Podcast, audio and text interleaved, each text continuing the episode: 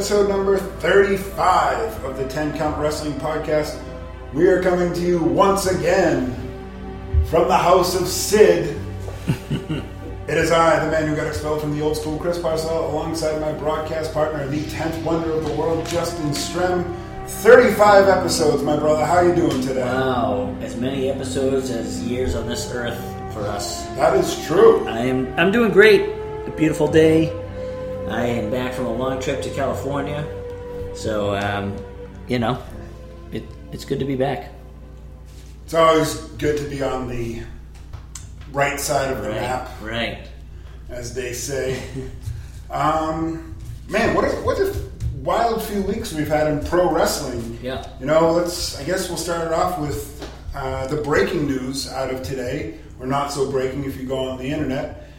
NXT is moving to Wednesday nights on starting September 18th on the USA Network. Um, they say live every week. You know, the details are a little sketchy. It might be live every other week, kind of like Raw used to be, Yeah. um, to keep production costs down a little bit. But you know, they're they're jumping ahead of AEW by by a full month. Uh, Yeah. how you feeling about that news?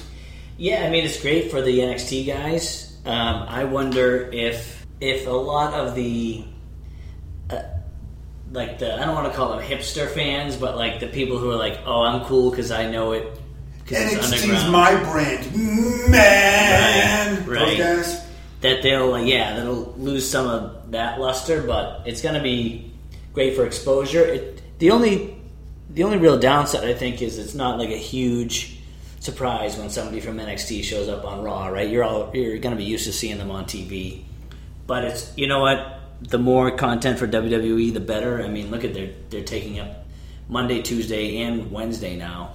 Right. on and It's gonna, USA. it's gonna be Monday, Wednesday, Friday in a couple months, but That's right. that's good. One day on, one day off, kind of Right. like going to the gym, or so I'm told. Right. Um, you know, I'm worried, and we were texting about this today with uh, Mr. Get Your Pen Ready and the Yeah. Mr. 305 Live. I'm worried so mainly about two things. You know, how involved is Vince going to be, Yeah. and how diluted will NXT become as far as being a third brand? Like, Right. We how long is it going to be before it's like, welcome to NXT, bam, bam, bam, down, down. Like, oh, Yeah. fucking change the channel. yeah. Yeah. That's what I'm worried about. Yeah, that's fair, and I don't want it to be. I do want it to be like the up and comer, um, you know, segment of the show. I don't want it to be like where we talked about them in the last few weeks, where the the also rans end up. You know, like the the Paul Burchills and you know first run Bobby Lashley's. Like he's, I'm thinking of the old ECW end up, but um, I want to go in with an open mind. I think it's going to be fun. Um, the other thing that is a little bit different, are they planning to, you know, show it live from their studios each time? Full Sail University, that's the plan I'm hearing. So Yeah. it'll still have that smaller developmental feel. Yeah, like a like a like a TNA crowd, which is always recorded in Orlando, I think, right? Yeah, but I mean, well, that's like comparing watermelon to split pea soup. It. I thought you were gonna say like watermelon Jolly Rancher to like cherry oh, jelly Oh, rancher. well, yeah, NXT is the Watermelon Jolly Rancher. Right. And Impact Wrestling is the Green Apple Jolly Rancher. One is amazing, and the other shouldn't be made. One is Green Lime Skittle, and the other is Green Apple Skittle. Oh yeah, Fuck I'm, Green I'm Apple. getting a sense you don't like the green. I don't. I don't like green apple at all. Um, you know, one thing you know I want to just disagree with you slightly on is I do think if they use you know depending on the talent, they could move some guys back down to T- NXT, Right. where- And it wouldn't be like like ECW was. You know, use for example Breezango. Right. They're on NXT right now and they're thriving again. You know. Yep. I think some guys who had a misstep and it didn't, you know, things weren't really working out. If they went back to NXT, you know, it could revitalize their career. right. Breeze and Fandango are the perfect, you know, um, examples of that. Maybe the Ascension goes back to NXT. Yeah, I'm, You know? I think that's a that's a great call. Like I'd rather than be like um, you know a second chance rather than a career um, you know, I wouldn't want Shelton Benjamin to go to, to NXT as an example, or one of these other like Rhino or somebody Yeah, like that. that would be fucking terrible. Right. It should be, um, you know, to compare it to pro sports, somebody that went that went back down for a bit and came back with a resurgence. Like if Rusney Castillo came out next year for the Red Sox and started crushing the ball, you know, that type of thing. Right. I'm going through some of the um, tweets because this is really fun. Jericho tweeted, "Oh, by the way, at WWE NXT on USA Network, hashtag You're Welcome, hashtag Industry Changer." Yeah. He's had a few really great tweets about it. Um, Yeah, I mean, I will say to jump in, I- would probably watch AEW before NXT, uh, at least to begin with. right, well, you're going to get a month to watch NXT Yeah, first. that's true. I, I am excited for the whole like, oh, this segment sucks. Let me change the channel. Yeah. Oh, the Young Bucks are wrestling, you know, uh, Chuck Taylor and Trent Beretta. Right. This is fucking cool. Right. And then oh, um, Orange, what's his name? Orange Cassidy. Mm-hmm. Well, he's his match is on. Let me see what's happening on NXT. So it's gonna we're definitely gonna thrive from that. Jericho also tweeted, "Congrats to WWE NXT for making the big move to the USA Network. Runners always race faster when somebody is right behind them. Gonna be fun to see which team choice, which team the world decides to join. Hashtag choose Jericho. Now that I've given him a lot of flack lately for his, you know, um, band Right. stuff. Right. That you know, that's just that's a classy. Yeah. Um, Right, and it's you never know how much he's working versus you know shooting. just putting on the show because he works for the other company. Right. I'm sure he's happy for each and every, I'm going to say kid, that's on the NXT roster and the opportunities that they're going to get.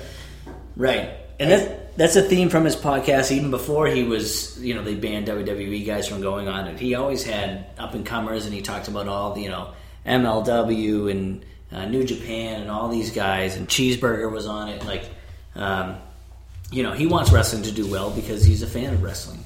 I think, I'm not sure about Vince all the time, but I think what you just said is perfect for 99% of people that work in wrestling. Mm-hmm. They want wrestling to do well. Vince, I'm not sure. Kevin Dunn, I'm not sure. But Yeah. you're talking about, you know, Jim Cornette, who lit up the Twitter sphere the last two days, he wants wrestling to do well, and he wants wrestling to do a certain way. You've got, you know, Triple H, who obviously cares about young talent and wants their, you know, I forget who said it, but I want there to be a business in 20 years. You know, I'm not killing the business. I'm trying to make sure there is a business. Right. Um, Yeah, it's that line of between entrepreneurship and like just the desire to win and, and make the almighty dollar versus your love for the business. And I, I, Vince probably has both, I think. So I think it's a fair question. And you know, I go back to Vince talking about the um, what was the show called when Cody Rhodes just uh, and and Jericho and all those guys got together and just did you know oh, um, was it all in? No, or was that their? yeah it was something. Yeah, it was- all in. It was all in. You're right. So they they um, you know Vince gave them advice basically. So I hope I, I in my heart I hope it's more like that for Vince. I, I mean, I don't feel like Vince is just trying to crush them. Right. I hope that's not what he's trying to do. Part of it seems like it, Yeah, but we'll see. I but now guess. now that it's real, you know, now Yeah. it's a different thing. So maybe that's you know the, the competitor in him is coming out. I'm just excited for the opportunity for, and no offense by this, Mm-hmm. for you, John, you know, Freddie, Kyle, Troy, you know, our friends that you know love wrestling but don't log into the network every week, Mm-hmm. don't watch the takeovers, to have an opportunity on Wednesday nights Yeah, to watch these guys, to watch, you know, the Street Profits and the Velveteen Dream and Yeah. the Undisputed Era, Adam Cole, baby. um, you know, the women that are down there, Rhea Ripley and Io Shirai and Candice LeRae, Johnny Gargano, Yeah. Tommaso Ciampa, you know, Oni Lorcan. There's so many great talents down there. yeah, Um, yeah. I would I'm very say excited. Yeah, it's. I mean, I guess my only retort to that would be I kind of like not knowing them all when they co- when they come up.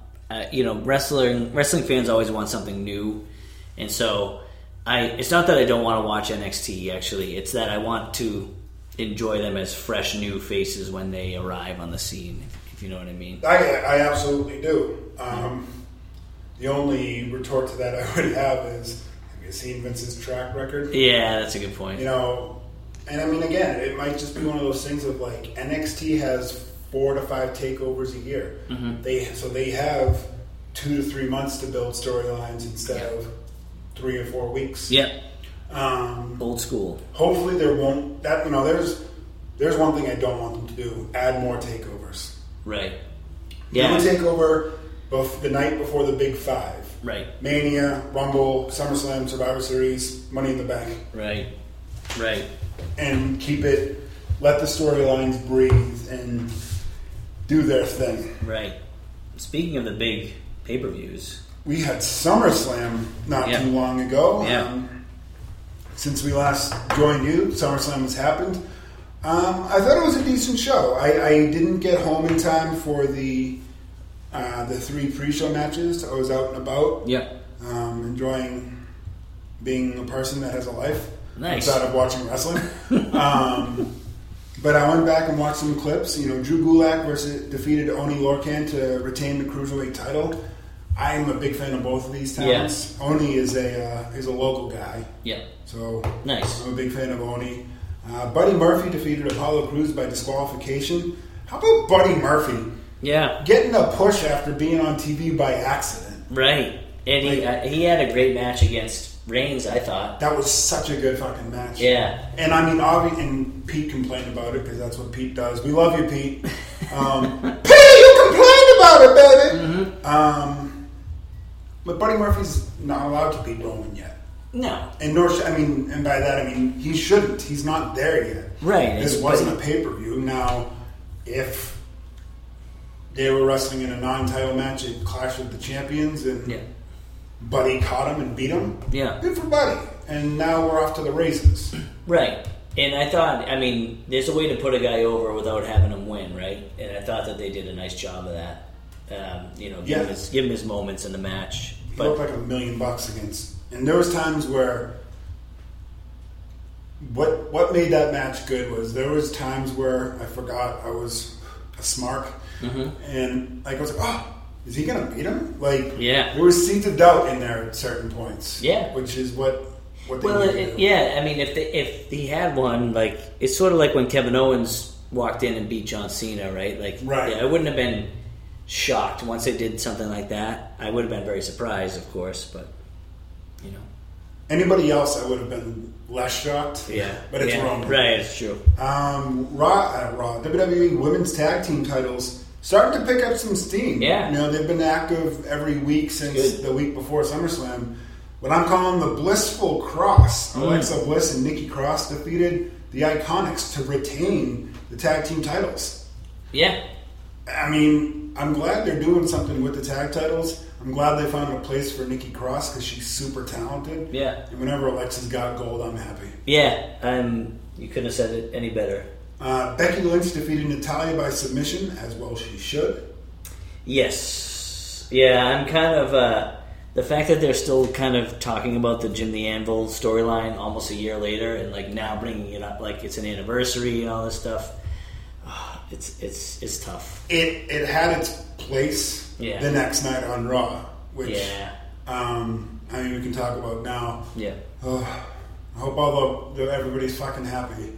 The boss is back. when then? So my back was hurting me. I was half asleep. I took my medication. Yeah. I have back medication, folks. I'm not a medicated person, believe it or not. He's 35, like our episodes. Yes. And I'm like half asleep. I'm like, oh, here, here comes fucking Natalya. All of a sudden, I thought it was 1999 Nitro and Paisley was wrestling Fire. I was like, oh, here we go. Yeah. I'm falling asleep. Yeah. And all of a sudden, I just heard, had a dream. And I was like, "Arr! Yeah. the boss is back. And I was Right. like, oh, good for her. And you know, she she hugged Natalya, said, your dad is proud of you. I was like, well, that's kind of nice, but look who the fuck is here. And then Right. she walked behind Natalya, and was like, give me a mic. I was like, oh, here comes the Pearl Harbor job. Yeah. and I don't care that I could see it from a mile away because it was still cool and it was fresh. And then she pulled off the wig to show that she actually dyed her hair blue. Yeah. But she's on SmackDown. She's not on SmackDown. Right. Like what the fuck? Yeah, that's a great. I didn't think about that, but she's much better as a heel because She she, was like, um, The boss is not a face character. no, exactly. It was Dragon as a face, and she's get she gets to be separated from Bayley, which was which is good for both of them. Yes. Um, I did like her promo last night when she just completely ignored the question and talked about how blue is her color and she looks great with the new hair, which that's a great heel tactic, being completely immersed in themselves. So Absolutely. I'm, I'm willing to give her the uh, another shot, Yeah, I mean she can work. just like You I said with Baron Corbin. She can work for sure. I mean, Like we, we all love Baron Corbin. Right, nothing. right. Um, and we're, we're going to talk about Baron in a couple of minutes because I'm Yeah. ready to set the world on fire with the Beverly Brothers. yes. A couple of stiff chair shots by Sasha on Becky too, caught her in the head. Oh, wow. So that was fun. Uh, Goldberg defeated Dolph Ziggler. No shit. Mm-hmm. Um, I'm enjoying this version of Dolph Ziggler. Me too. It's I a was whole lot of fun. he- he needed this too, and um, obviously his in, in ring work has always been great, but his character has not really evolved much. Um, so this new twist on it, I think, is awesome. I yeah, I, I agree 100. percent It's it's phenomenal. Him being in denial and then just getting killed. Should have been me. You suck. You suck. You suck. Um, Good stuff. I'm interested. I don't know why I just thought of this, but uh, actually because of what happened on Raw last night, I'm still interested in this whole who try who's been trying to kill Roman storyline. I love when they do stuff like this. It's got me interested. Except it, it's got to be a decent payoff. Don't, don't tell me it's Hornswoggle. Right. Don't just don't have it fizzle out and don't give us. Don't an let answer. it be Daniel Bryan. right. Too obvious. Um, I mean, I would I would love it if it was Luke Harper because I love Luke Harper and he's Yeah. so fucking good and he's a good dude. Yeah. and he looks like my dad. And I'm just such a Luke Harper fan. Okay. I want I want it to be Luke Harper, um, and it would make sense. He's Mm-hmm. been gone a while, and you know maybe Luke Harper did it, you know, on the behest of Daniel Bryan, Yeah. maybe, but like, or having somebody that could be a credible threat to Roman that you're trying to get over. Right. It can, let's put it this way: don't let it be Randy Orton, Roman, uh, Rowan. Right. You know, it can't be Buddy Murphy anymore. Don't let it be a certain handful of guys. Right. You know, right. the Won't be. Joe. It won't be Joe. Um, Um, you use it properly. Let it be Sheamus, who's been gone for a while. yeah. You know, let let Roman get blamed for why Sheamus has been out. Right. No one remembers. Right. No, I like that. No, I want it to be a surprise, no matter who it is. You know. Let's see. AJ Styles defeated Ricochet. This was one of the top three matches of the night. Yeah. So I actually, um, I was in California that Sunday night. I was at a surprise party for my buddy Navi. Shout out Navi. Navi. and I have not seen SummerSlam yet. I'll be honest. I got Okay. back, uh, and then I worked the whole next week in Glendale. I got back, and um, I have been doing laundry ever since. well, there's a few matches to go back and watch. If you were going to go back and piecemeal some of it, this is one of them. Okay. Um, Bayley versus Ember defeated Ember Moon to retain. Decent match. Okay. Um, Kevin Owens versus Shane. This was actually good. Um, I Kevin wanted to see this match. I know there was a lot of thankfully. split. Yeah, Kevin Owens won. I I, I love this storyline. Some people don't. Um, I know Pete isn't a big fan of it. I just think it's great. Overall, I've had enough of the McMahons on TV for a while. Yeah. Um, Mm. but you know, Okay, fair enough. Um, Charlotte defeated Trish. Two things were a problem here. They didn't play up enough of the fact that Trish announced this, this was her last match, Mm-hmm. which is good and bad. It's bad because she didn't have to have like a buy everybody send off. Right. But it's good because if you weren't paying attention and you didn't know that, you thought she actually had a prayer. Right. But if it's her last match, she's losing because that's how shit goes. Right, that's wrestling. Hold on, that's how things are supposed to go. It was in Canada. She is Canadian. You know, some people don't lose on their last match in their home country. Um, I didn't even mean to go there. That just happened. Yeah. Just hey. Um, That's funny. Charlotte Flair, as much as Jerry likes to bag on her, and say she looks like her dad. Charlotte Flair is, and this isn't a height pun intended, but it's going to come out that way. Is head and shoulders above Trish. She's Yeah. so much better. Oh yeah, I mean, and listen, I love Trish, and she was on my top. I think she was probably five or so on my list at the Oh, top ten women's think she wrestler. made my list. She didn't make your list. We we talked about that. Um, but Charlotte was number one on my list, and it's just a whole different level of athleticism. And it, to be fair to Trish, it wasn't what was asked at the at the, at the time. It, they were divas, really. True. Um, and you know, but she was she was serviceable. She's clearly in shape and um, and could go. But Charlotte is like, um, you know, as, as good a wrestler as, as any guy on the roster. I would say she's that that good. Yeah, if if they just had bodies and there was no like, Mm-hmm. we didn't have to get into that conversation. She could hang. Yeah, There's she. I'd say she's better than half of the male roster on a strict talent. I'm not going to get into the whole, you know, strengths and blah blah blah Right, blah right. because I don't want to come off as sexist and I don't want to get into any of those arguments. Right. On a strictly talent based level, like if you found a way to silhouette everybody in the ring and you just watch the shapes do their thing, Yeah. Charlotte is better than. You know, and I'm underestimating here half of the male roster. yeah. I would say at least that. Hundred percent. I mean, so her flexibility, her um, She can fucking her athleticism. Yeah. She can do just a you know. She's like Apollo Crews, do just a standing flip if she wants. You know. I'm sure she could. That's a very good point. I love it. Um, Kofi Kingston and Randy Orton double count out. That's all I have to say about that. I'm fucking sick of that shit. I'm- Yeah, so- I'm sick and tired of no contest world title finishes. Yeah. Let your champion be Yeah. a fucking champion. Right. And like we talked about earlier with Dolph Ziggler sort of tweaking his character, not a whole whole different one, but to me Orton has not really changed enough. And I do love the the pairing with the revival, but besides that, he's been the same like I'm crazy and I'm pounding the mat type I'm gonna RKO you Right. guy for like how long now? Uh, Ten years almost. You know, than that. Right. At least when like when he was truly psychotic and punting people in the head and like losing his mind, I I like that. Yeah. But now he's just sort of like the you know, the opportunist and wily veteran type and it's just been kind of dragging for The, me. a- the apex snoozer, Randy Orton.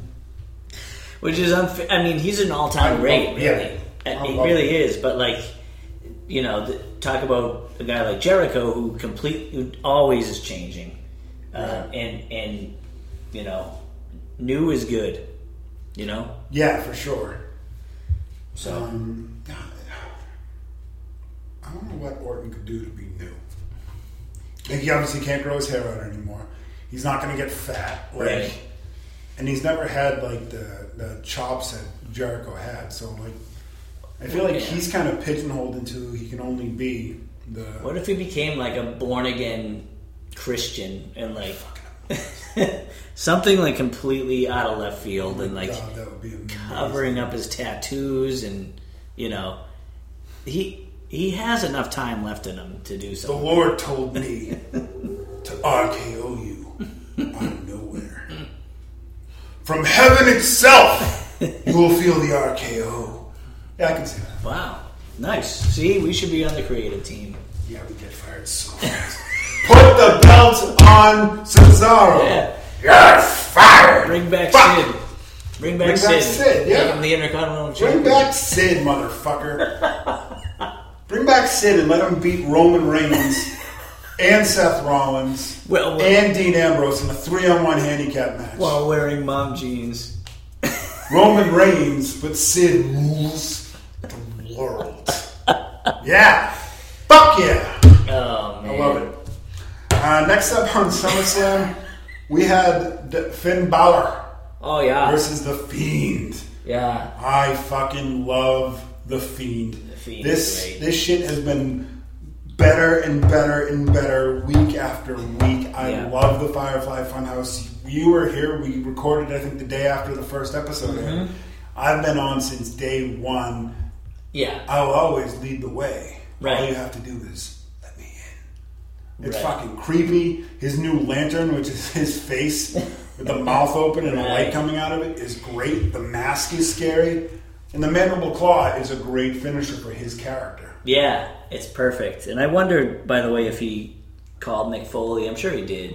If I if I know him like I think I know him, but um, Well, Mick Foley's the first person he did it to. Yeah. Oh, so um, he, at Raw reunion. that's a good point. He probably said like, Yeah. I'm you thinking of using this. You know, what do you think?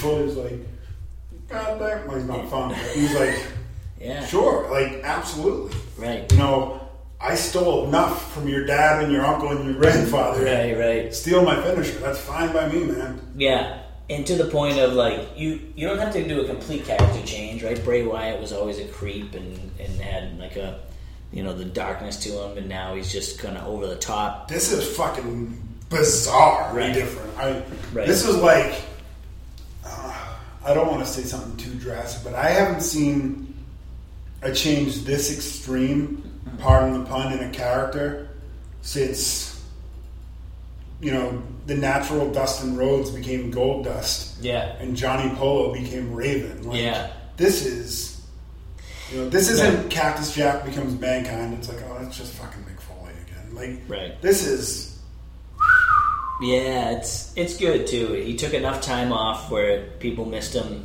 and um, I'm all in. Just like you know, like we were in for Papa Shango, like I was in for the Boogeyman. Even like you want some like the, this sco- this sort of scary, creepy character works. This is it's fucking bizarre. I love it. Yeah. Oh, let me in. I love it. Um, and I like that he won at SummerSlam. We didn't see him the next night on Raw. Then he showed up this week and beat up Jerry Lawler. Like Yeah, it's it's not every week. It's not every show. It's hit and run sporadic. Um, Speaking of Fiend. in Saugus. Um, so they're they're doing it right currently. yeah, And then in the main event, the reigning, defending, undisputed WWE Universal Champ, Brock Lesnar, was defeated Yeah. in a very good, decently length match against Seth Rollins. I like it a lot. yeah, yeah. I mean, um, I'll be 100 percent honest. Rollins isn't my favorite guy on the roster. Um, I don't mind when the title's on Lesnar, but I think it makes sense storyline wise. Um, this gives Rollins a lot of um a big push, of course, to have you know arguably at the two biggest events of the on the calendar for WWE, he's gone over for the title against Brock Lesnar, who we'll talk about later, um, who's been super over for many many years. So um, I, I I'm not going to complain about it. It's good stuff. Yeah, it's it's been unbelievable. Yeah. Um, so also in the course of the last week or so, they announced that the King of the Ring is back. Yes. Eight superstars from Raw and eight superstars from SmackDown will battle battle it out to become crowned King of the Ring. With the finals taking place at Clash of Champions in four weeks, maybe. Yeah, I like that they're not doing it all in like one episode or two episodes too. They're taking their time with it. I kind of wish they did a fucking network special on like a two on like a Wednesday night. Mm-hmm. like, this Wednesday, it's King of the Ring. And just fucking do it. I'd Like, be on board with that. I love Um, tournaments in general. I do know. too. Um, so Samoa Joe beat Cesaro in a really good match last night. Yeah. In the first round. Um, so Samoa Joe will face the winner of next week's Ricochet versus Drew McIntyre. Yep. I mean, just by doing heel face booking, I'm going with Ricochet on that one. Um, I do think if if Ricochet beats McIntyre here, um, like it might stomp out McIntyre's push that he had been getting. Yeah. So I'm gonna go McIntyre there, but I, I don't know. I can't. I don't know. I That's the toughest one in the tournament to call, I think. Yeah. Uh, Cedric Alexander beat Sami Zayn last night. Yeah. And The Miz versus Baron Corbin. I mean, Yeah. this is the perfect opportunity for for Constable Corbin to become King Corbin. Trading his vest and sensible slacks for a cape and a crown. That would be fantastic, and it just had to go to his head. And maybe that's the reason he got rid of the vest. By the way, he was wearing that like lady tank top last night. I'm But so sad to see him take it off. I I, even wore my my Corbin vest for Steph I today, but she's still away. yeah, The queen of the, the Shire is not here. uh, then on the SmackDown side, you've got Kevin Owens versus Elias. Yep. That could go either way. Yeah, I, I feel like there's some interference doing that match, and then maybe Elias somehow sneaks by. I mean, he might run away, being the 24 7 champion. That's he might point. run away and get counted out Mm-hmm. to keep him strong and let Owens win. I like it. I don't know which two matches are tonight. Yeah. We're, we're recording Oh, yeah. this, obviously, uh, it's Tuesday the 20th. Yep. So that's where we're at. Um, Ali versus Buddy Murphy. Yeah. I mean, fuck. This one. I don't know. this one could go either way. You know, Buddy's still wrapped up in the whole Roman, Yeah. Uh, Rowan, Daniel Bryan car storyline. Yeah. But I, I And, mean, uh, they're they're taking Ali's push seriously. Yeah, and that- Ali reminds me of McIntyre in a way that he's been kind of going since that mega run up. He's kind of gone sideways, so I'm gonna go with Ali there. Uh, Chad Gable versus Shelton Benjamin. Who fucking cares? I feel like this Yeah. could be. There's always one. I feel like this could be the draw. Yeah, The double count out. Because Vince never lets a tournament just play all the way through for some reason. right. Um, I don't hate that match on paper. Um, you know, two amateur wrestlers by by background, two great athletes, but character wise, I mean, two like guys said, that don't give a fuck about at this point. WFC. Hey, who fucking cares? Or as Tony Schiavone would say, hashtag NFLTG. This match, I've got no fucks left to give. Mm-hmm. But I wouldn't be surprised if that was a schmoz or a double count out. And then Apollo Crews versus Andrade. Yeah. I mean, I could see Andrade becoming king of the ring. Yeah, if you look at the two brackets, um, Andrade really jumps out to me on the SmackDown side. Um, I could see a few different guys coming out of the, the Raw bracket. I mean, I feel like the king of the ring always has to be a heel. You think of the guys to win King of the Ring. Yeah. I think only one time, maybe two times, it was a face that won yeah, it. Um, I mean, not counting like back in the day, where like, oh, Macho King, Hacksaw's King. Not counting Right. that. Like Bret was king yeah, as a face, then Owen, then Mabel. yeah, Between 94 and 95. 96 was Austin when he was still a heel. yeah. 97 was Triple H. 98 was Ken Shamrock, I think. Okay, 99 was Billy Gunn. 2000 was Kurt Angle. 2001 was Edge. 2002 was Brock Lesnar. okay. And then when it went away for a while, Yeah. but whenever they brought it back, it was like King Booker, Yeah. Which was Regal, Bad News Barrett, Sheamus. So like Yeah. the King has only been a face two or three times, and it didn't really do anything to elevate the guy. Like Bret was already had been world champion at that Right, point. right. Um, we know how Mabel went. I mean, Mabel was a heel when he won King of the Oh, that's right. I forgot. But yeah. Bret. So Bret, Ken Shamrock, and Billy Gunn might have been a face when he won King of the Ring. Yeah, It didn't really do a whole lot for the you know for them at that Yeah. Billy was gonna- already in the New Age Outlaws and all that shit. right. If it's gonna be a face, it'll be one of these like mid-tier ones that they're trying to push. If it's I- going to be a face, I'm to say it'll be Ricochet yeah, or Kevin Owens. Mm-hmm. If it's a heel, it'll be Andrade, or it'll be Drew McIntyre, or it'll be yeah. Constable Corbin. I'm gonna go, and I, I like the idea of a heel versus face in the finals. I'm gonna go with Andrade versus uh, maybe the Miz, Okay. and with Andrade going over. All right. Um, this is really tough. I could see, as much as I love the idea for the whole storyline working out for Constable Corbin Yeah. King Corbin, um, it's going to either be Ricochet or Drew McIntyre versus Andrade. Yeah. Um, The only reason I didn't pick Corbin is because of I I really love Andrade coming out of SmackDown. yeah, and they're not going to do heel versus heel. Right.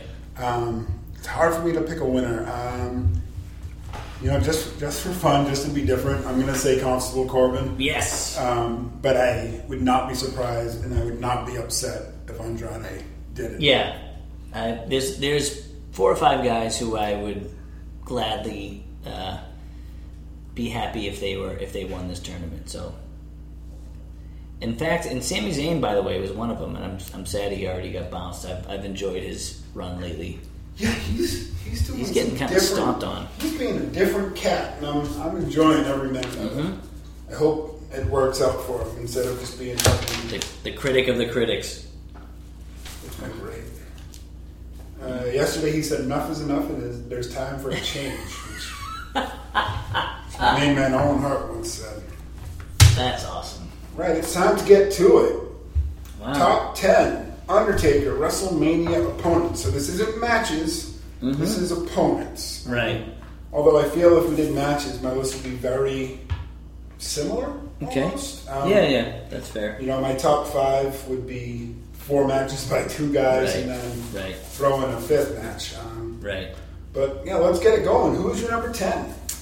My number 10 is only one of two losses in Undertaker's uh, WrestleMania career. It's Roman Reigns. That is also my number 10. Oh, wow. Excellent. Um, this was recently WrestleMania 33. Um, and I mean, uh, the reason it made my list, you know, it was a it was a it was a okay match. I mean, it had its its flubs. Undertaker was older at the time, um, but you know, Undertaker had bounced back from the from the loss to Lesnar, which we'll talk about later. Um, and he had beaten Bray Wyatt and Shane McMahon. And then uh, this was the main event of WrestleMania 33. Despite the fact that a returning, uh, well, a somewhat recently returned Goldberg was taking on Lesnar for the title. Uh, this is a no holds barred match. It went 23 minutes basically. They took out both both announce tables. They really did kick the crap out of each other. Um, and this was gonna. We thought at the time this was his retirement match, right? Yep. Roman goes over. Um, Undertaker does the sit up, but then f- falls back down. Um, they trade finishes at the end, of course. Roman comes out the victor. Undertaker leaves all of his gear in the ring, you know, signaling that he's retiring, seemingly. Um, so it was a big, it was a huge deal at the time For sure. huge deal. Um, since then, it's sort of, in hindsight, not as big a deal. Um, but you know, to, to try to give Roman the push to close the WrestleMania um, and to seemingly be a retirement, I thought it was it warranted being on the list. I agree 100%. And if he hadn't wrestled since, it would have been a lot higher on my list. Yep. Um, the fact that he's not only wrestled other matches since then, he's had another WrestleMania match since then. You know, 2018 WrestleMania Right. 34, he had that silly match against John Cena. Right. Um, Which I enjoyed, but yes, it was. I mean, I enjoyed Cena getting his shit beat out of him, but the whole night was about Cena in the front row calling out the Undertaker. It's like, fuck off. Yeah. Um, I don't know. I liked it. Him drinking beer in the audience and everything. it was so. I don't know you're not a Cena guy. It's just so forced and fake feeling. Like Yeah. if he wasn't in the front row, like because that made all that made the whole mania about him. Yeah. Um, which interestingly enough, hardcore halftime is going to be his worst five opponents. Mm-hmm. That didn't make my worst five just because I, I feel like it's non noteworthy. It's just like it was one of those things. That's like, Right. bleh.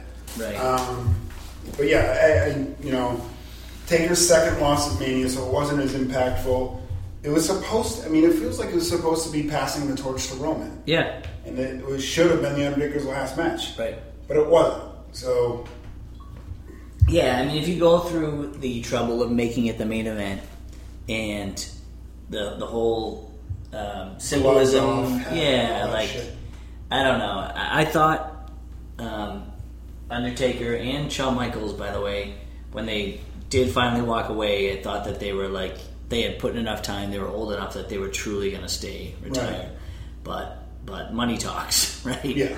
So I don't blame either one of them, but it just you know for the retirements, it it, It kind of undermines it. And I mean, the whole thing the next night, Roman came out on Raw, and it, I feel like it was for at least like 10 minutes. The crowd just kept booing and wouldn't let him talk. Yeah. And he just stood there. Yeah. Waited and waited and waited. Because he knows how the show's supposed to go. Right. and he's got all night if they want to keep booing. Right. because they're out at eleven. Yeah. Sorry, you wasted your money and booed and wouldn't let me do my thing. Right. And then he just said, "It's my yard now." Mic down and gone. I was like, "Oh, this is fucking awesome." That was great, actually. That's a good. and That's then a a great week later, I point. was like, "Oh, Roman still sucks." It's a great point, though. Whoever coached him on that, and maybe he knew it himself, to just sort of just take it in, because every time he'd lift the mic up, they would start booing, and they would they would drop it again. it was well done, well done. done, well done. uh, number nine. Number nine, um, from WrestleMania 18, his no DQ match with Ric Flair. That is also my number nine. Really? Look at us matching up. If we get a match the whole way in, that would be something else. I feel like there's one point where we're going to split off, Okay. but we'll see. Well, I just um, went on about the 33 match, so why don't you uh, talk about the Will do. 33 match? Thank you. Um, so, you know, this match was more important, I think, for Ric Flair. Mm-hmm. You know, it, it proved that Ric really still had it. You know, Right. he did that street fight with Vince at Rumble, which was fucking awesome. But that was with Vince, and it was like, who cares? Right, right. Um, but this, you know, his first real match with The Undertaker, you know, it had that awesome. To this day, I see it and I get jacked up. The uh, Flair Irish whips him. Yeah. He ducks. All of a sudden, Arn Anderson's in the ring. Yes. Spine buster, throat Awesome. slash out of there. It was like, this is fucking great. Yeah. The storyline build up to it was great with, you know, Undertaker beating up David Flair and then pissing on Arn Anderson. Um, and I believe 7, 8, 9, 11, 12, 13, 14, 15, 17, 18. Yeah. This was when he was became 10 and 0. So Oh, yeah. like, I feel like this is when the streak really became Yeah. a thing. Yeah. I remember him after the match doing this. Yeah. You know, standing on the apron, putting up one finger at a time, and he got to nine and he looked at his hand and then had ten fingers up in the air. I was like, oh shit. Yeah. Even he know like that. I feel like that was the first time they really like started to Right. recognize that he was undefeated at WrestleMania. Beverly Brothers. Beverly Brothers, and they it became a thing. Um, Yeah. much to his detriment, I feel at later points in his career, but Right. yeah, I loved it. Yeah, it was. I thought it was great. I mean, they went almost 19 minutes, um, and and you know they both could still. They both were older at the time, of course, but they both were were still um, in in the shape to work and to take bumps. And Flair bled like crazy, of course. um, you know, I, I think of the spot when he's laying on the apron and the Undertaker leg drops him, and he's already bleeding. You know, you know, it was just. Yeah, That's how they- Flair sells. huh? they kicked the crap out of each other. I I just thought it was um, maybe one of Flair's last great great matches, um, and I thought it was Yeah, up until like his run of matches with Triple H and Shawn a Mm-hmm. few years later, I definitely agree. This was he was back. right. You know, if the last thing we saw of Ric Flair was March of 2001 Mm-hmm. when he was wrestling in a T-shirt against Sting on the final Nitro, yeah, yeesh. But Yeah. Flair was back, he was. and he pushed it for what? Um,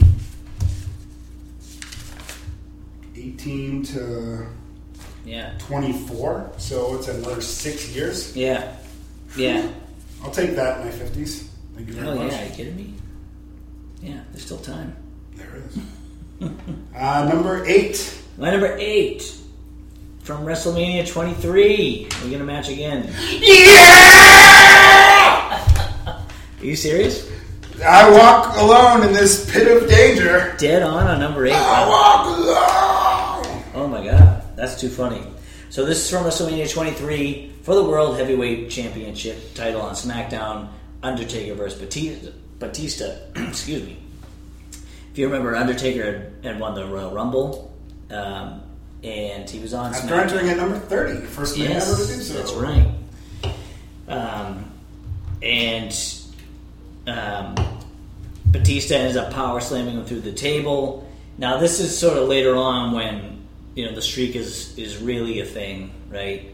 And Yeah, you know at it's like point, is he going to win the title? But he's taking on the the top dog basically of the company, Right. Batista versus Cena. Um, Batista, by the way, loves or uh, his time in the ring with Undertaker. Can't talk about it enough. just thinks the world of Undertaker. He thought for two big men they had great chemistry. I don't think I can name a person that didn't like working with the un- You know what I mean? Yeah, Like, that's a good point. but no, I mean it's a it's a great point to bring up. Um, but I can't think of anybody that's like man, fuck, fuck working with the Right, Undertaker. right, right. On the flip side, you know, um, Batista has had his run-ins, as we talked about in the shoots episode. Um, didn't seem to have any issue with Undertaker. I think they worked together many times. Oh, this made him fifteen to zero, by the way. Wow. Okay. This match went almost 16 minutes. Undertaker ends up kicking out of the Batista bomb. Of course, ends up getting the win and wins the the old uh, WCW belt, the World right. Heavyweight Championship. Big gold belt, buddy. Yeah, yeah. My God, that fucking Ricky Steamboat had that belt, man. Ricky Steamboat, Big, Big Van Vader, Ron Simmons. Good God. What Simmons held that title? You're, you're going to tell me that's not the world top? Yeah. It Fuck, man. it is. I don't know. I went good brother on that. Fuck, man. Anyway, Getting all beer drunk and weed high. hey, man. You're a good brother, man. Um, number seven. I think this is where we're going to split. Hmm. And, you know, I don't. I, I have to. I have to flip my lists in the middle because I don't like making this number seven. Yeah. So I'm going to make my number six my seven and flip flop them. My number seven is WrestleMania 30. wow. That's in your top three. It's in my top three. All right. Well, then we'll come back. Okay. Um, my number seven is from WrestleMania 21. Twenty-one. Yep. All right. that was my number four. Okay. Uh, then I'm going to throw it back to you, but it is um, against the legend killer, Randy Orton. And I'll throw it back to you to run through it, and I have some notes on All it. right. Um, man, I, I feel like I'm going to say this kind of shit a lot, but this I feel like this was really a coming out party of sorts for Randy Orton. Um, you know, it was a great recovery for him, even in a losing effort. Um, after losing the world heavyweight title to Triple H about six months earlier, um, you know he, you know, he beat you know who for the world title. Mm-hmm. And he hung with but lost to Triple H, and it was like, what's he gonna be? Right. Um, but he hung with the Undertaker. You know, his dad getting involved is always fun. The, the cowboy. Um, Yeah, yeah. You know, one of the Great great. cast. but, yeah, man's arm has been broken for four years. He needs to drink some milk. Fuck.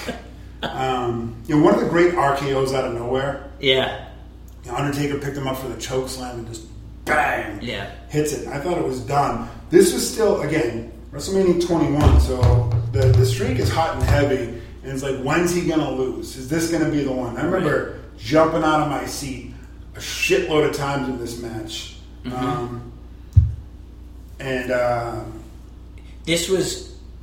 It was a chance that he was going to lose this match. I thought. So I was just reading some notes. This is the first time Undertaker was challenged explicitly to end the streak. Right. This is also where the streak was given its name. Right. So, like among the fans at 18, people was like, "Oh, he's 10 and 0," and it started to become a thing. Right. But at 21, it's when they started calling it the streak. Right. That was in my notes. Like I know you meant you mentioned it at ten, but like the the phrase "the streak" is um, officially coined here, at least according to the the internet. Um, it's on the internet, it's got it's got to be true. it's got to be true. But Randy Orton, if you remember at the time, was just getting pushed to the moon. The Legend Killer thing was awesome. He had gone through so many guys, like you know, some older guys that they just he would beat up on SmackDown or Raw or whatever it was. Um, Brother. then he'd take him out on pay per views, and you know, Undertaker has been uh, I don't want to call him old, but he's been um, a veteran for a long time. And even though this was uh, this is WrestleMania 21, and what are we on now? 35. This was Uh, 14 years ago. Right at the time, we were still like, okay, Undertaker's been around a while. He might he might do a little torch passing, Right.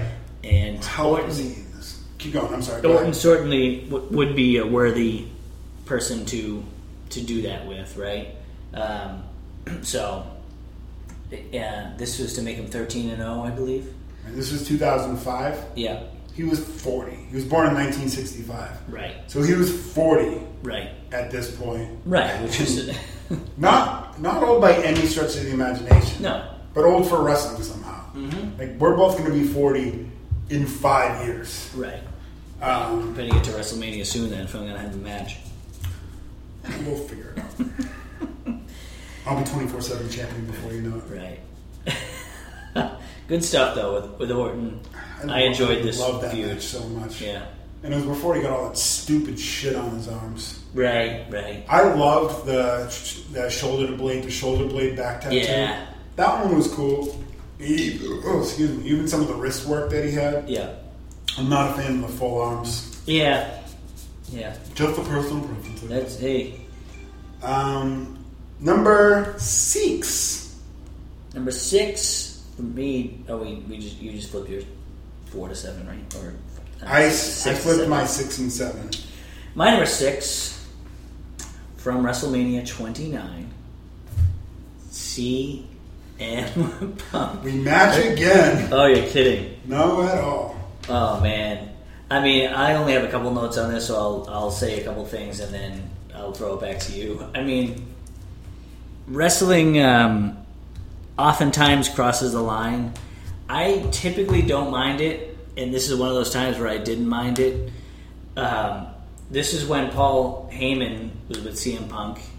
Uh, by the way, this match went 22 minutes and seven seconds.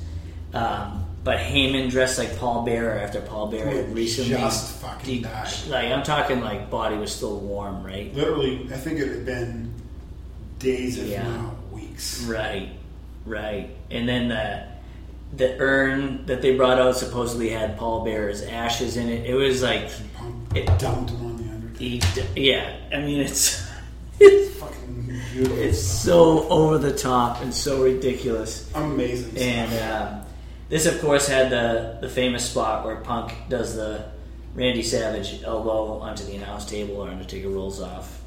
Punk almost died. Yeah, Punk really, yeah.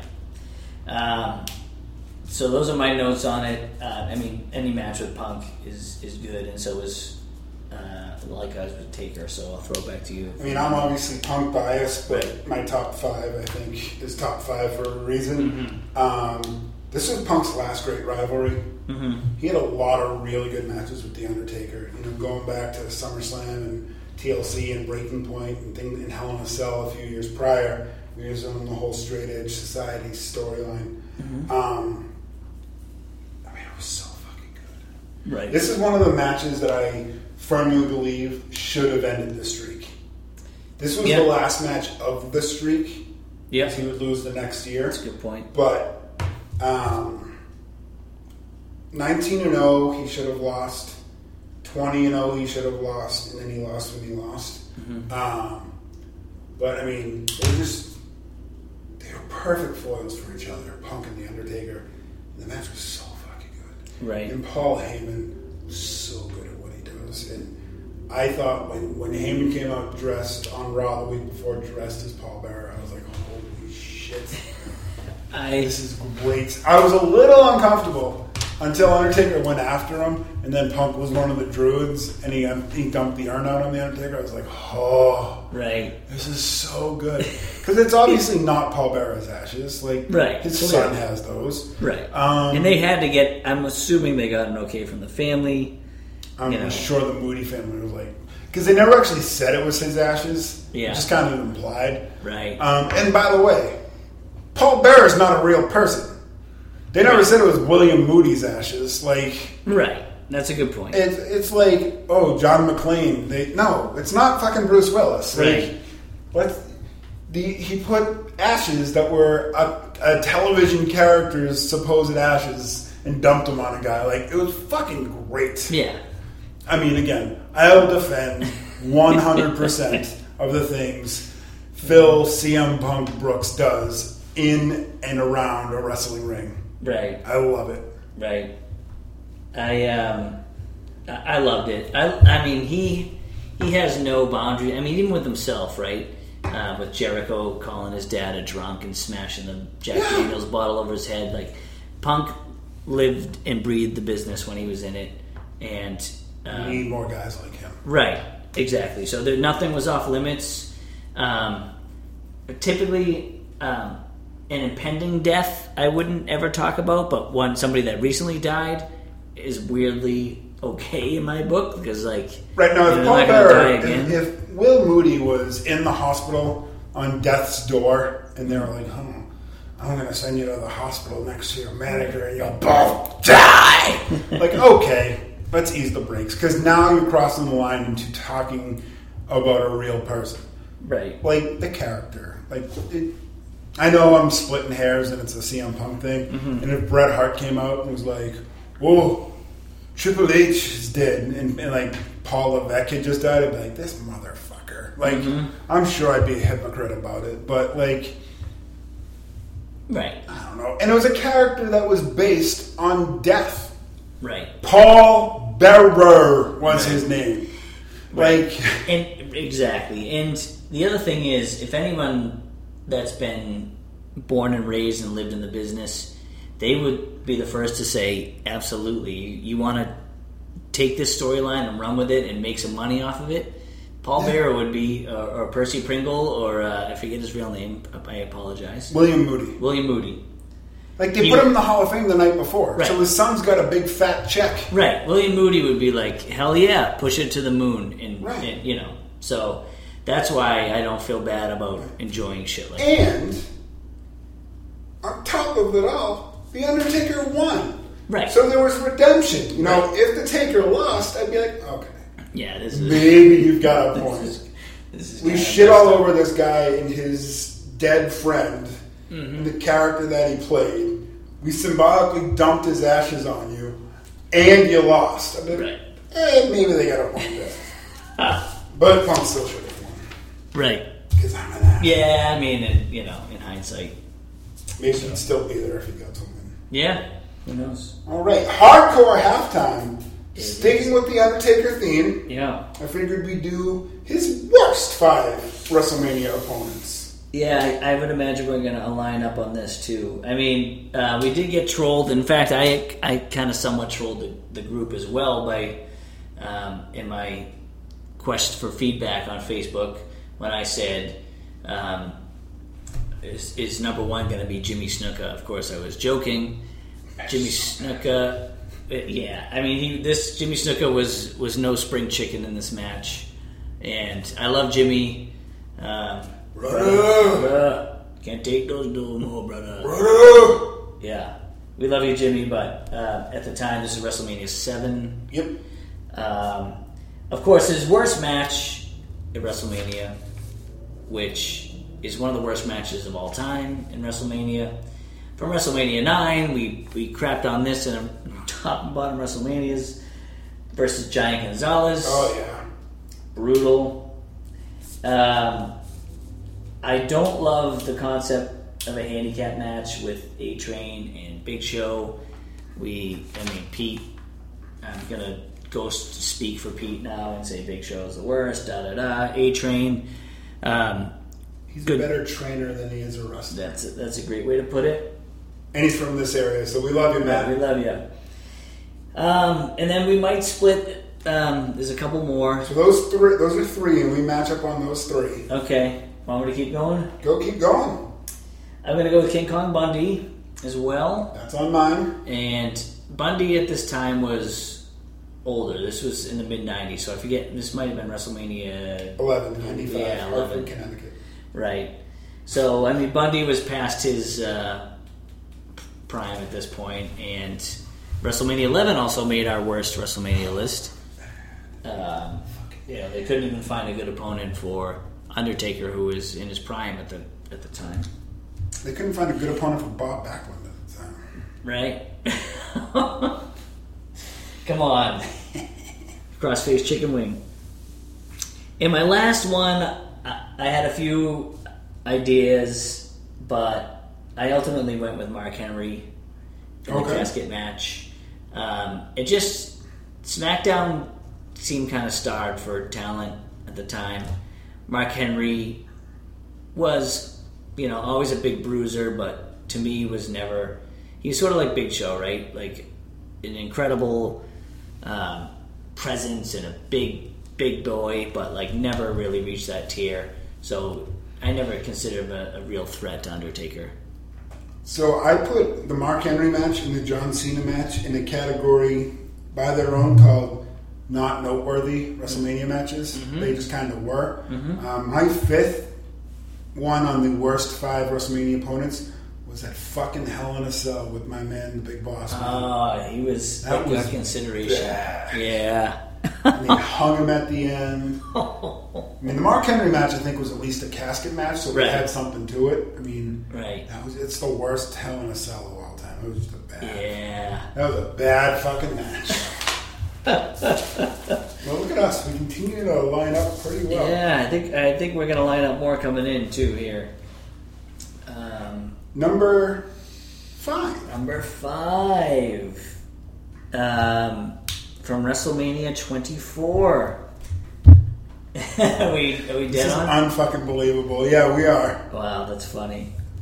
Um, all right, I'll throw it back to you because I just talked a lot. Number five is the rated R Superstar Yes. Edge. Um, one of the first major threats of the streak.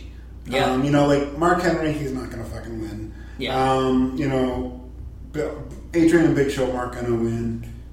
Somebody we're going to talk about next, most likely with your number four, Yeah. not going to win. You know, there, there's guys that are not going to win. Um, and I also put, you know, even though he had already been world champion a few times, I feel like this is the match that took Edge from here, Yeah. like I'm a world champion type guy, maybe a transitional champion in some respects, to a Hall of Famer. Yeah. His feud with The Undertaker, this match, the Hell in a Cell match where he got thrown through the ring and fire burst out, like Yeah. this this feud made Edge a Hall of Famer. Yeah, well, well put. I loved his feud with the Undertaker. Um, this match just went went over uh, 24 minutes, and and actually, Edge kind of had a mini streak going of his own, if I'm remembering correctly. My notes are correct. Yeah, he at 16, 17, Yeah. 18. His neck was broken at 19. Mm-hmm. Did he wrestle at 20? Yeah. Um, and one of the subtle things, I'll let you do the do your uh, in person Wikipedia. He's doing this off the top of his head. Um, but you know, Edge reminds me of Jericho and some others where they like they take the match to the next level. Like Edge basically scouted all of Undertaker's big moves, right, and countered out of them. Yeah. like like do your homework type thing, um, which I enjoyed. Um, so, and, and Edge is, was a great worker at the time. He's in his prime at this point. Um, so, Undertaker ultimately won it with the with the Hell's Gate, and I'm sure they traded finishers like we've been seeing for the last 10 Oh, or 15 I'm years. sure.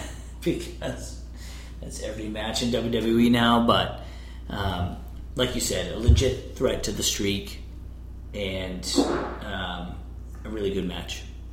I loved it. See, now I want to know what his record was at WrestleMania going in. Mm-hmm. I know he won the tag team ladder match at 16. He won TLC at 17. He beat Kane at 18, maybe.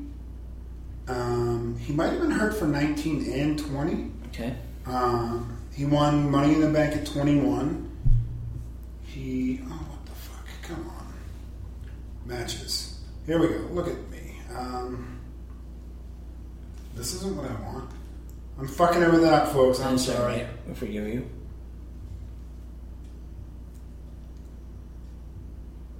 They, this is give me the Undertaker. I don't give a Right. fuck about the Undertaker. I want to know Edge's WrestleMania record. Um, I, I want to say he was undefeated, but it was it was like six and zero or seven and zero or something like that. So Re- Edge's main here we go. Edge's WrestleMania record overall is now six and 4 He won at two thousand. He won at seventeen or X seven. He won at X eight. He beat Booker T. He won Money in the Bank at twenty one. So that made him four and zero. Him and Foley defeated Terry Funk and Tommy God Dream damn at twenty two. You scum sucking bitch bastard. He lost Money in the Bank at 23, but he didn't get beat, so Right. asterisk. Then he lost to The Undertaker at 24, so okay, he was 5 0 and 1. okay, all right. Yeah, I mean he had his own uh, push going, and, and you know similar to Randy Orton three years before. Um, was really being sort of handed the torch. I would have not been completely shocked if Edge won this match, uh, and um, just their overall feud in general pushed this up the list for me. Yeah, no, it was real, real, real, real good. Um, Yeah. Number four, we already covered my number four. It was Randall Orton. Well, then my number four, it's gotta be Kane. That's gotta be Kane.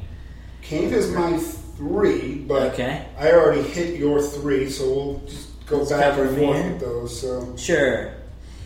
So he wrestled Kane at WrestleManias 14 and 20, yep, and I loved both storyline wise, which is why it's more up the list. I think in terms of match quality, you could argue Edge and CM Punk and even Orton probably were better, and actually probably had more ring time than these two matches combined. Actually, I think I'm sorry to interrupt. I think this is the first time ever all ten of our picks yeah, overlap. I don't think that's ever happened before. yeah, yeah. I mean, it, it is only a, universe of what uh, maybe.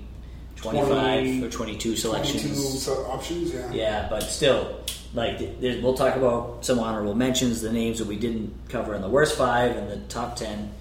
Um, so, I mean, I, the first one stands out to me because um, you know Kane was new on the scene at that point, and I loved the storyline of the whole like the the the house burning Kane down. is alive! Your brother Kane is alive, Undertaker! Right. Oh yeah! Oh, So he's alive! Right, and so Paul Bearer turned on him, um, and Kane showed up during the Hell in a Cell match. I guess I think Undertaker was wrestling Michaels at the on Yep. in that uh, Hell in a Cell. Yeah, so the story had been going on for a few weeks. Paul Bearer trying to turn the Undertaker evil and be like, um, "I'll tell everyone your secret. Right. Tell the truth." He told me Kane is alive, Undertaker. That's right. And When- then they then we had the shitty match at SummerSlam where Undertaker lost the title. Yeah. Hart. Oh man. King number two. So, um, I, I don't know. It was just a great uh, storyline wise. And it was a great build. Yeah, great build. And Kane came in, and, and what a rub to have right off the bat um, t- to walk into WrestleMania and have your first WrestleMania match be against Undertaker. So, And I think this was his first official one-on-one match with the Undertaker. I don't. I, I don't think they had a real official match before that. that sounds about right. Um, and I mean, Kane was only pretty new to the business at this, or new to WWE in this iteration. I'll put it that way because we talked about him in gimmick changes. Yes, we. Uh, oh, yes, I think this was a 17 minute match, by the way, so that's a decent that's a decent work rate. Um, and then later on, WrestleMania 20, I'll, I'll throw it to you if you want to pick it up from there. Yeah, I mean, one last thing on WrestleMania 14. I was there, so I didn't get to hear this until Uh-huh. I watched it at home, like you know, later. But Pete Rose, Pete Rose, Pete Rose. Um, WrestleMania 20 was the return of the Dead Man, another great build. Yeah. You know, the gong would go off, and Undertaker came to be like, "No, I buried you alive." Yeah. And you know, Paul Bear, oh yeah. Undertaker comes back, in the little things that make the man who plays Kane so good. Undertaker gets in the ring, and Kane is got one eye open, reaching with fingertips. Be like, you you can't be real. I buried you alive. Yeah. Like, reaching out to touch the Undertaker. Like he didn't think he was really there. That's I don't have herpes. Like Justin's backing away from me as I reach out to, as I'm. I was Kane. adjusting. Oh, okay. Um, I mean, another good match. You know, Undertaker and Kane had their Undertaker and Kane match, but it didn't take away from it. Um, right. wa- I mean, yeah, it was two good, solid matches. You know that you knew were not going to disappoint, and just both times the storyline around them really made it elevated and made it that much better. Right. Right. My number three. Uh, you talked about him earlier. He was flipped to your number seven, I think. Yes. Is Brock Lesnar from WrestleMania 30. Um, just such a monumental thing and one of the most surprising outcomes, I would say, in recent memory. Um, you know, Brock breaks a streak in a match that goes over 25 minutes, um, hits The Undertaker with three F5s, and really ends up, you know, with this with this push of Brock. Not that Brock Lesnar needed the push, but the streak was such a huge part of WWE and one of the key attributes of one of, of its most important superstars of all time. You know, to give him that cachet, really, I think has been in the background of his dominance throughout the last five years. And every time he wins, I, you know, I, the the streak is in the back of my head. And so that's how that's how important I think it is, and that's why it's in my top three. Um, you know, match wise, you can say um, whatever you like. I mean, they went a long time. I thought it was a pretty good match. Um, you know, of course, finishers going back and forth, like we talked about. But just the impact alone really made me uh, put this way up my list. Can't argue with any of that. The reason it's so low on my list is they could have picked somebody better Right. to end the streak. I've always said this the streak should have been used to get somebody over needed a little something extra. Right. Wade Barrett, Right. um, Daniel Bryan, Right. um, Kevin Owens, you know, somebody. They Yeah. could use somebody better that wasn't already established as a killer Right. to do this. Yeah, and I think that's probably part of, part of why part of why it is so surprising, right? Um, Lesnar had had already a good amount of cachet behind him. Um, I think Undertaker had, requested to work with Bryan, if I'm remembering correctly. I don't know if it was at WrestleMania 30 or later. Um, Well, 30 was the year of the Yes movement. so I think it was. I honestly think it was thirty. Um, you know, or somebody of that. You know, a Roman Reigns or a Seth Rollins type, a Kevin Owens type, somebody that was um, that hadn't already been champion many many times and was not the top Right. Somebody that needed company. Right, right, like you said. So that's fair. Um, but in terms of the shock value and all the people being surprised and all the faces in the crowd um, and being memorable, it's uh, it's a big one. That guy? Yeah. All right. Cool. Which member of the clique did you put at number two? so And which member of the clique did you put at number one? So maybe this is a good time to talk about fan feedback. Certainly. We, of course, had our trolls of. Uh, Troll 5, The Return, uh, Mr. 305 Live, Mr. I can't do the podcast this week, I've got to work, Mr. I can't do the podcast this week, somebody else has to work, so I'm, I'm playing Pink Floyd songs or whatever the fuck it is. Oh, I love you, Pete. Um, he wrote in with Giant Gonzalez. Yeah, of course. He's an asshole, right. but I love him. Probably his worst opponent of all time. Yeah, yeah. Yeah. Uh, the great Bobby Silva Mm-hmm. wrote in with Triple H. Yep. Kyle Ritchie wrote in HBK by a mile. Yes. And Team Steve Souza liked Kyle Ritchie's post because Team Steve's too lazy to write. I agree, Kyle. Fuck. Team Steve. So I'm gonna? I'm gonna give that another vote for HBK. Okay. Team Steve. Yeah, we're gonna have Team Steve back on the show soon. Yeah. We'll come up with a topic and get him back on soon. Yeah. Um, or if he wants to inv- invent one himself. Yeah, I always love when the when a listener brings a topic to us and we say, Yeah. "All right, it was your idea. Fucking prove it." Yeah. Because I think that episode with Fredrickson was one of our better ones. Yeah, it was fun. We got to be a little creative. right. So those were the four listener feedbacks I saw come across the page. Yeah, yeah, that's what I got as well. Um, so, I mean, the reason I called it out now is because um, Bobby was so uh, clear on Triple H, and Kyle the Smile was so clear on Shawn Michaels. I think it's a little murkier than that, but I ultimately put Shawn Michaels as my number two. And Triple H is your number And one. Triple H is my number one. So I have them flipped. Okay. I say we just talk about them both at the same time. Okay. Um, Um, so why don't you talk about? Well, I'll talk about my number one as Triple H, and then you can talk about your number one as Shawn Michaels. Okay. About that. The reason I put Triple H as my number one, well, there's a couple reasons. Um, he had three matches against Undertaker at WrestleMania yeah. instead of two. Um, 18 minutes, 29 minutes, and 31 minutes, respectively, uh, at WrestleMania 17, 27, and 28.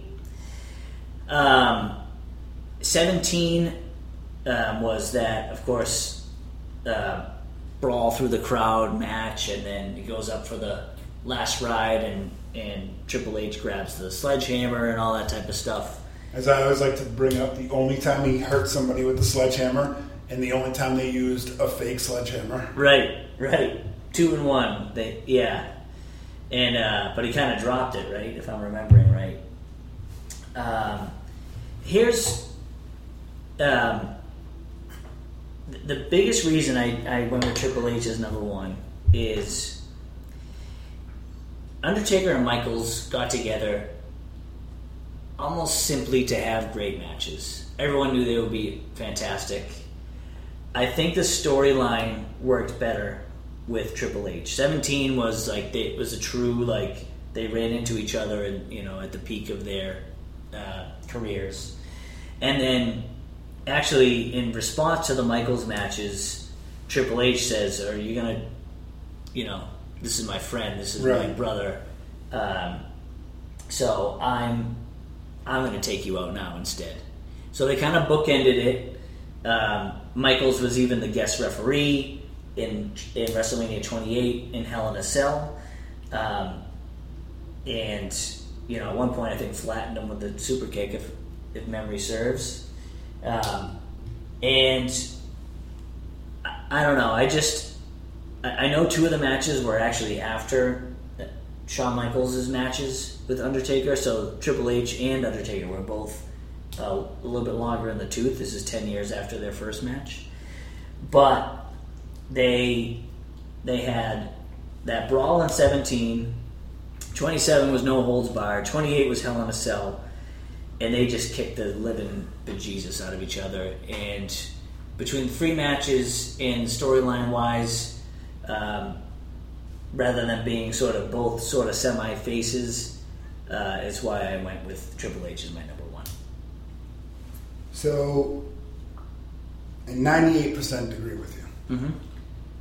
Where you lose me is 27 and 28. It felt to me like they just fucking did this with Shawn. Right. They just did this. And I thought 28 was overkill. Yeah. That and Shawn as the referee. Um, but the fact,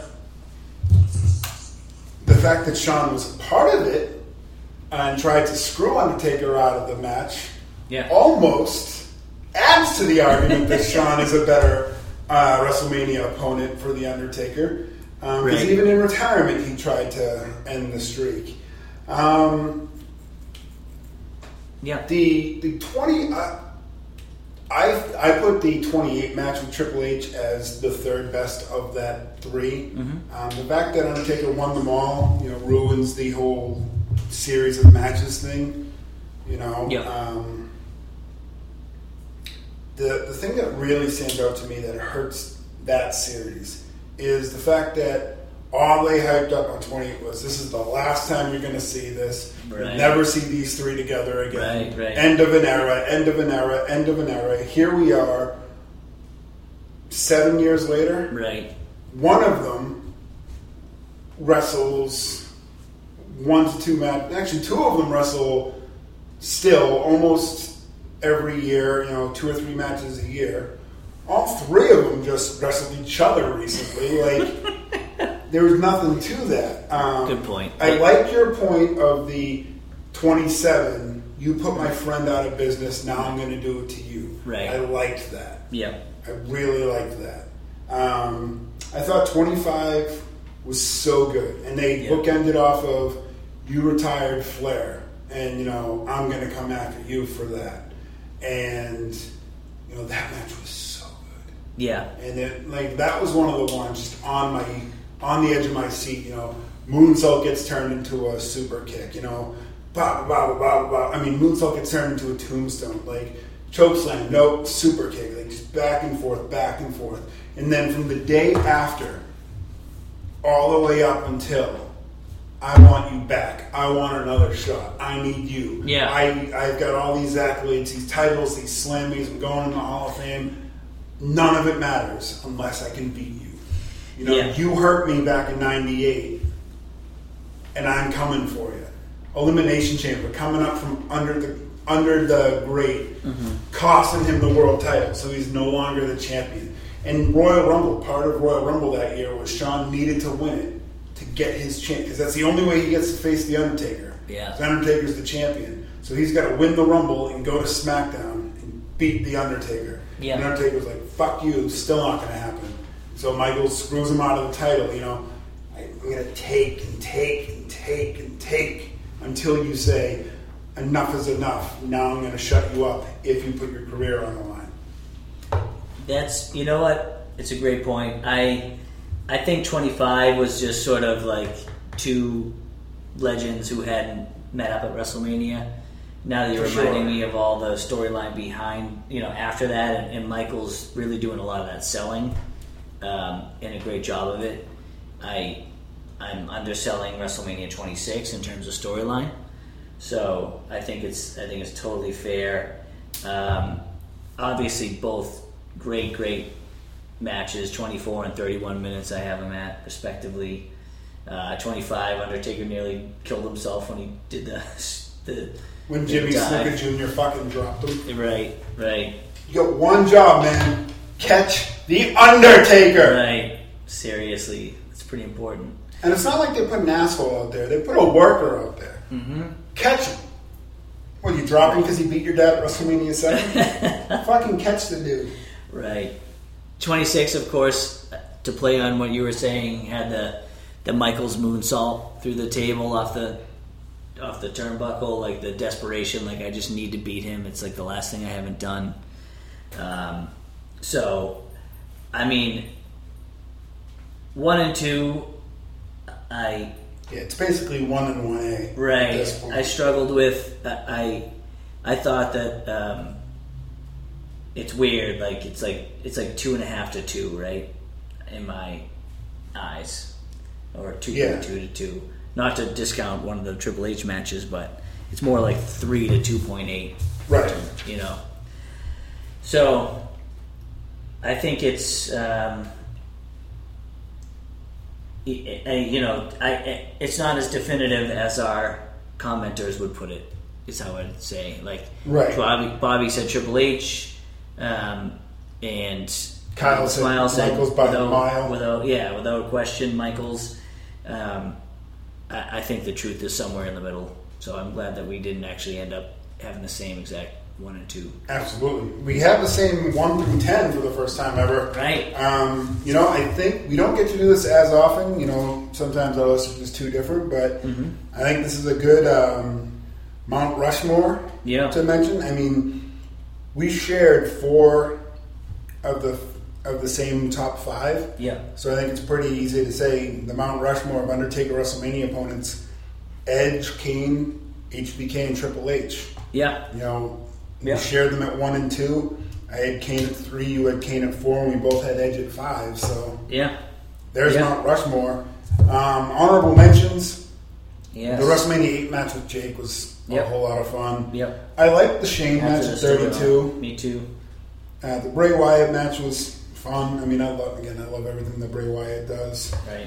And then 11 and 12, hold, I mean 12 and 13 hold a special place in my heart. Right. 12 for Diesel climbing the steps and right on camera going, I'm the shit and you know it. and then 13, of course, against the patron saint of Yes. 10 Count Wrestling, Psycho Sid. He got robbed He did. Nuts and bolts. robbed. He should have ended the streak. at five, whatever it would have been at that point. Um, Sid, nuts and bolts. while we were doing this, I thought of a secondary hardcore halftime. Oh wow. So I'm gonna I'm gonna call this a new segment that we won't do every week, but At the buzzer. this will be like Patriots fifth quarter. Okay. I like it. Top five Undertaker WrestleMania matches that we didn't get. So, Ooh, fantasy ooh. book, five guys. I'm so glad you said this because I was as I was reading the different eras and going through them. Uh, one name jumped out to me in particular, and I know I talk about him all the time. Um, is Kurt Angle? That's the first one I wrote down. Right, right. I'm gonna go with Angle. Um, Jericho also jumps to mind. Yep. Um, I'll throw it back to you because I want to think about this for a second. I had Daniel Bryan, Yes, Daniel Bryan, who we requested to work with, I agree. He's on my list.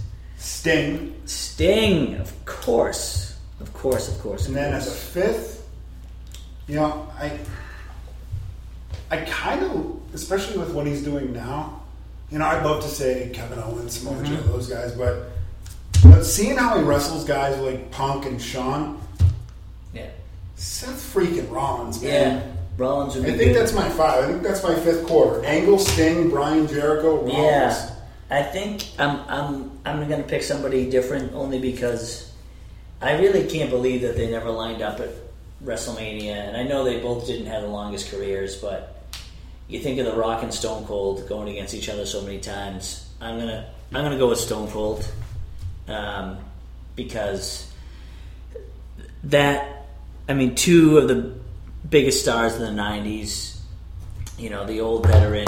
Um, I'm sure they had tremendous respect for each other, and they would have put on Yeah. a similar. They had a lot of good matches, but I think Yeah, that aura of Mania would have made it better. yeah, they had. Yeah, they all linked up. I mean, Undertaker fought them all, right? Right. I'm actually gonna. I just thought of one that made me actually think of this list. I'm putting an asterisk next to Sting because he was never in the company at the right time. Right.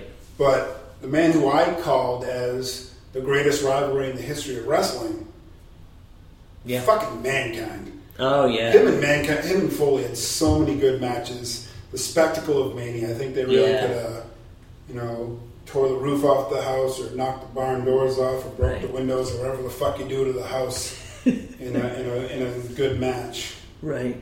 Right. Is there anybody we didn't mention in between our honorable mentions, our list, and our worst of? I think we hit them all. Yeah, because I brought up the the not, not noteworthy two matches, Mark Henry Yeah. and Cena. That covers all Yeah. And Wyatt, um, we got twenty. And we talked about Shane. I think that covers all twenty two matches. Was it twenty two that he had? I think it's twenty. 10, 15, 20, 21, 22. Oh, no, because he wrestled a couple of multiple Yeah. matches. Right. He had 22 opponents. Right. Right. Because he wrestled He ended up having wrestled 25 Kane. matches, 23 and 2, I believe. Kane makes 20.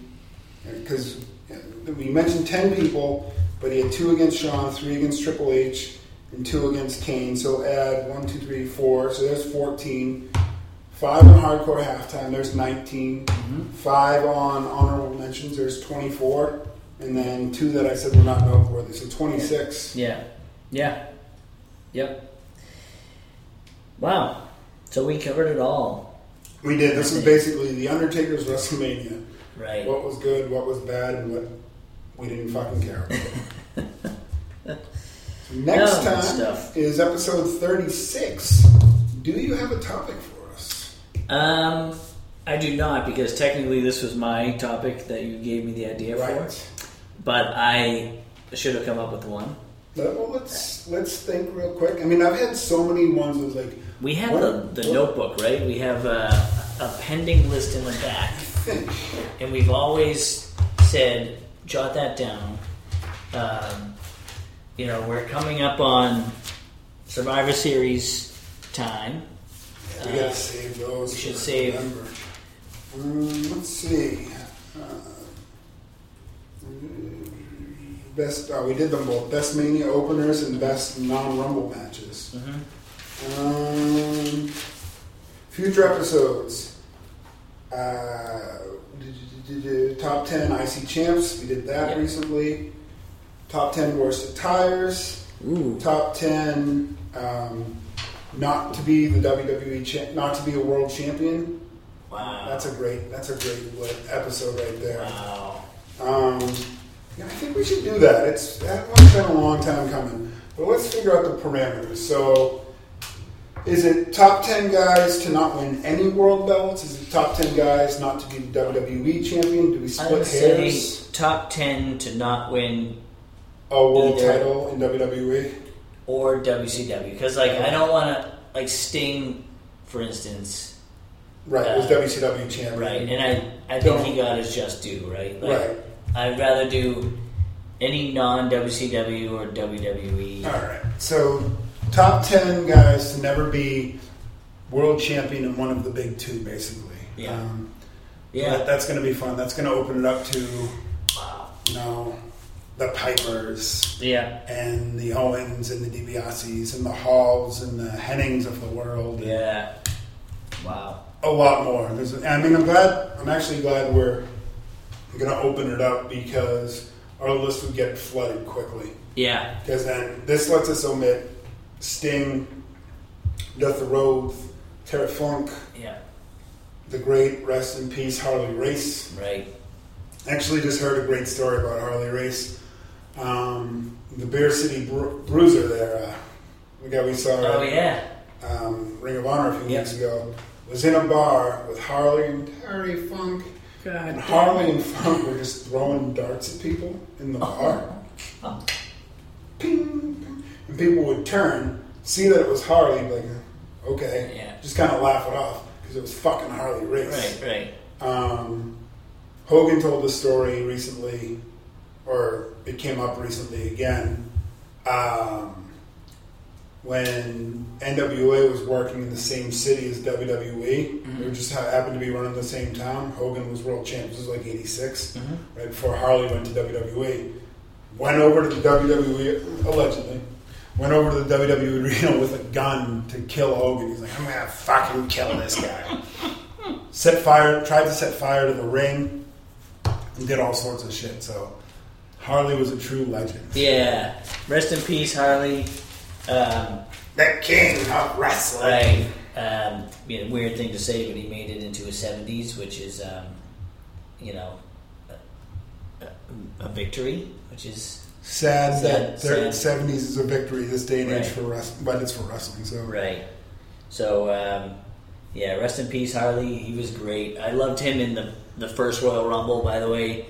And when he's sort of between the ropes, and I think it's Jake Roberts is actually punching him, or somebody's punching him, and he's like kind of seesawing like a like piece of playground equipment. Not doing the stupid Dean. Ambrose clothesline. No, no, he's literally like holding on to the top rope and just like coming back and forth. Hysterical uh, heel tactics. So um, I do think we should do, by the way, top 10 to never hold any title ever. Ooh. Uh, in terms of like not even intercontinental title or um, which which would be a tougher list to disseminate.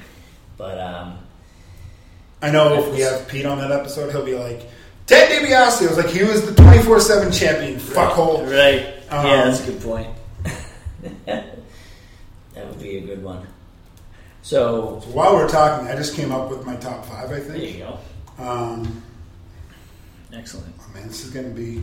I've been looking forward to doing this one for a long time. Because Yeah, this is a big one.